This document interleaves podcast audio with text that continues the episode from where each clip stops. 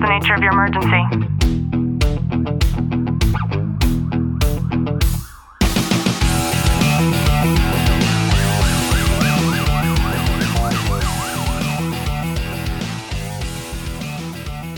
Welcome back to the Tactical Living Podcast. I'm your host, Ashlie Walton, joined by Detective Walton. Clint, how are you? I'm good.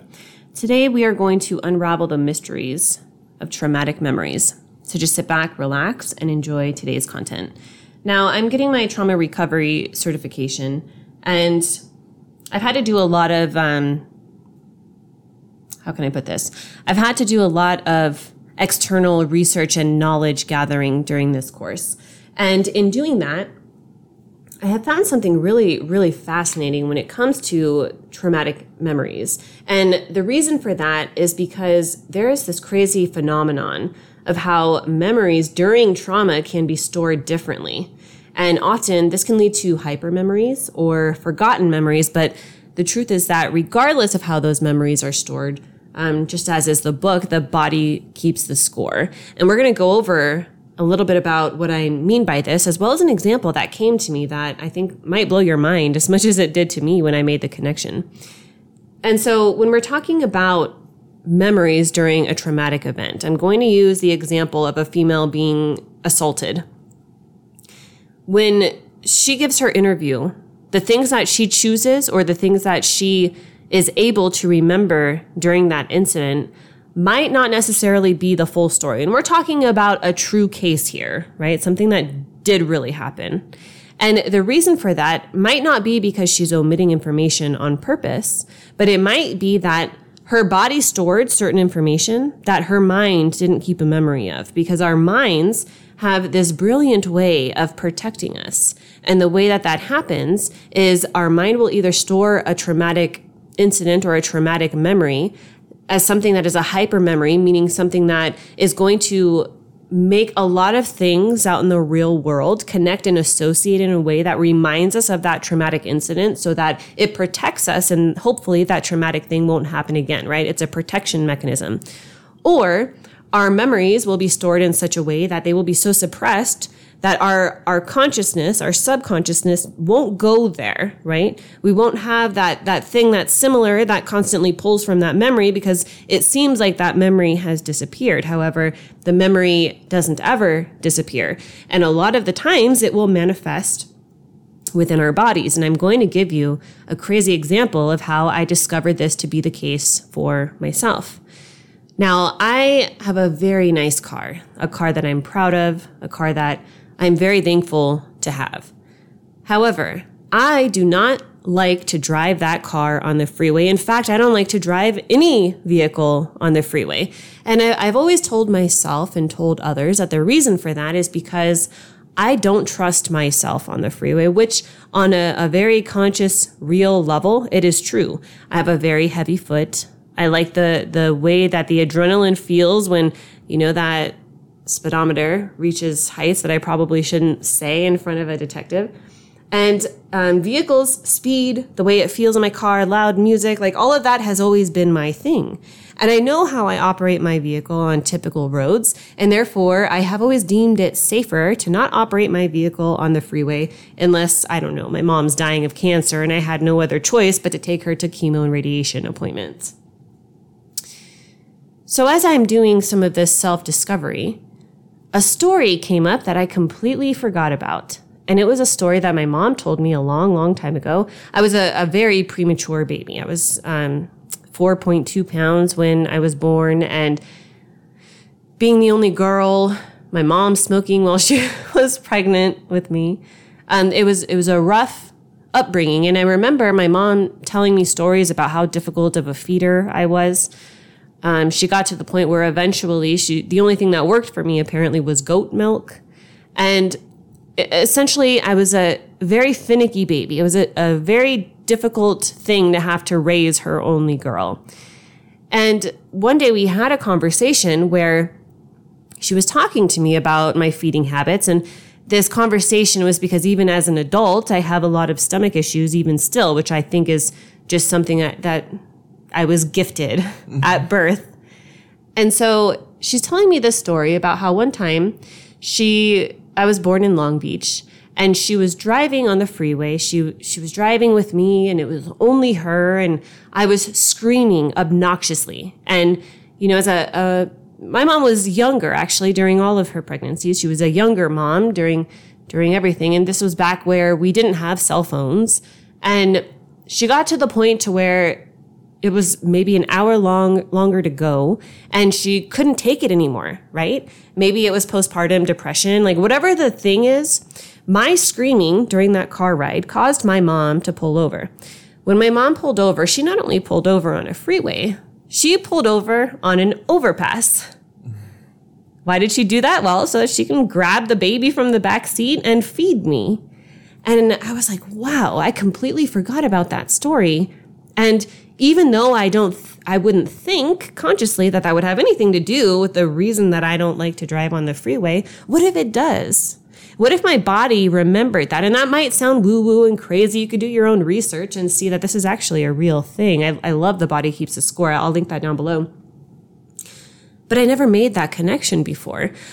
But, but when I did and I started to think about that, it made me actually sit a lot more comfortably in me not liking to drive on the freeway because it's always been something I have felt bad about or self conscious about. There was a time where I went to go see um, I went to go see some people in Florida and I asked to drive. In, in that situation, I, I preferred to drive. So I'm driving this gentleman's vehicle and I wanted to be comfortable and, you know, feel at home and safe and, and have fun. And so there's me driving, a gentleman who owned the car in the passenger seat, and then um, another individual in the back seat. So I connect my phone to the vehicle and I start listening to my music, right? And we were just having a good time and we were singing and having fun. And I'm asking uh, where to go because I've never been there before.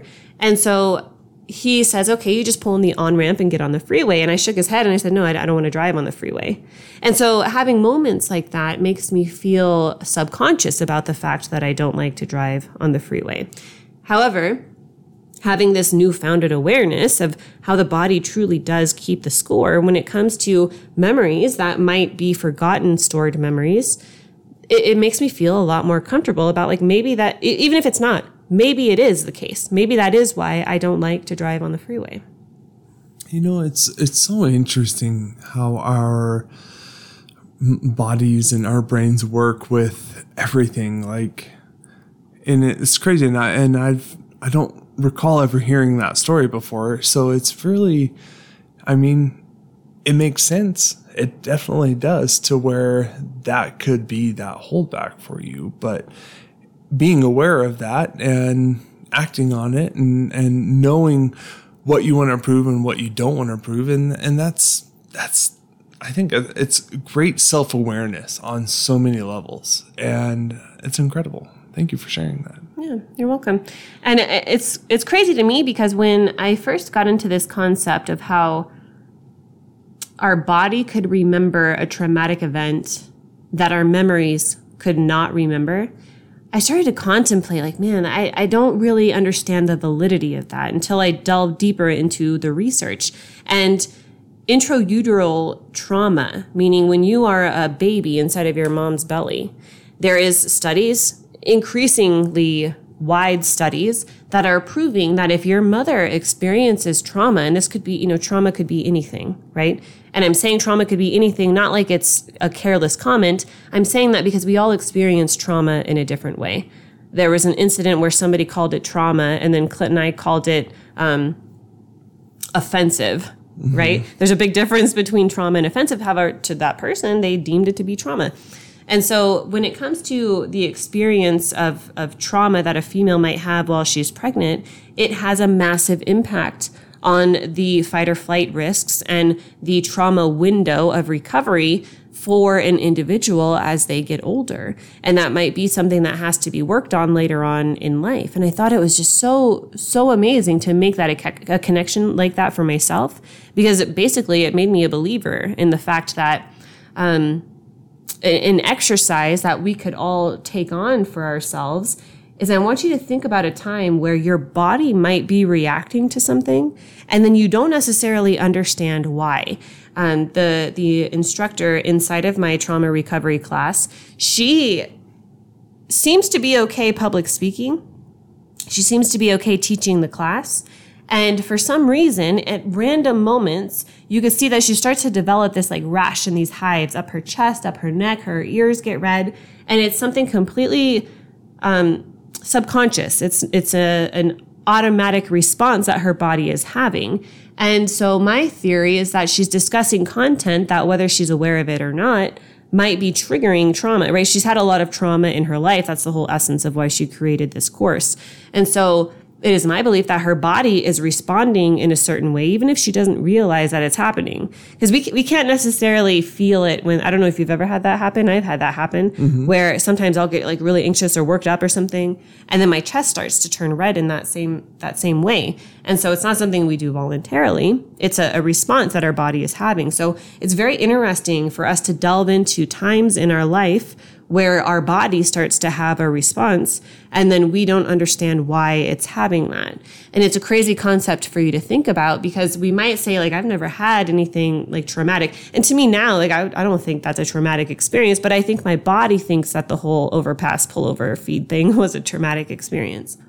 And so the, the, the fact of what happened, it's not as important as it is to understand how we're responding to those triggers. And some people don't like those the word trigger, but that's the the best way to to identify you know that concept is when something happens and you don't understand why your body is reacting that way it's not as important for us to go back and to try to research what the connection is because you can literally like kill yourself trying to do that it is more important to understand what do we need to do now so I hope you've gotten some value out of today's episode. If you have, do us a favor, drop a review, subscribe down below. And as always, know that I'm sending you a long, tight hug from my home to yours.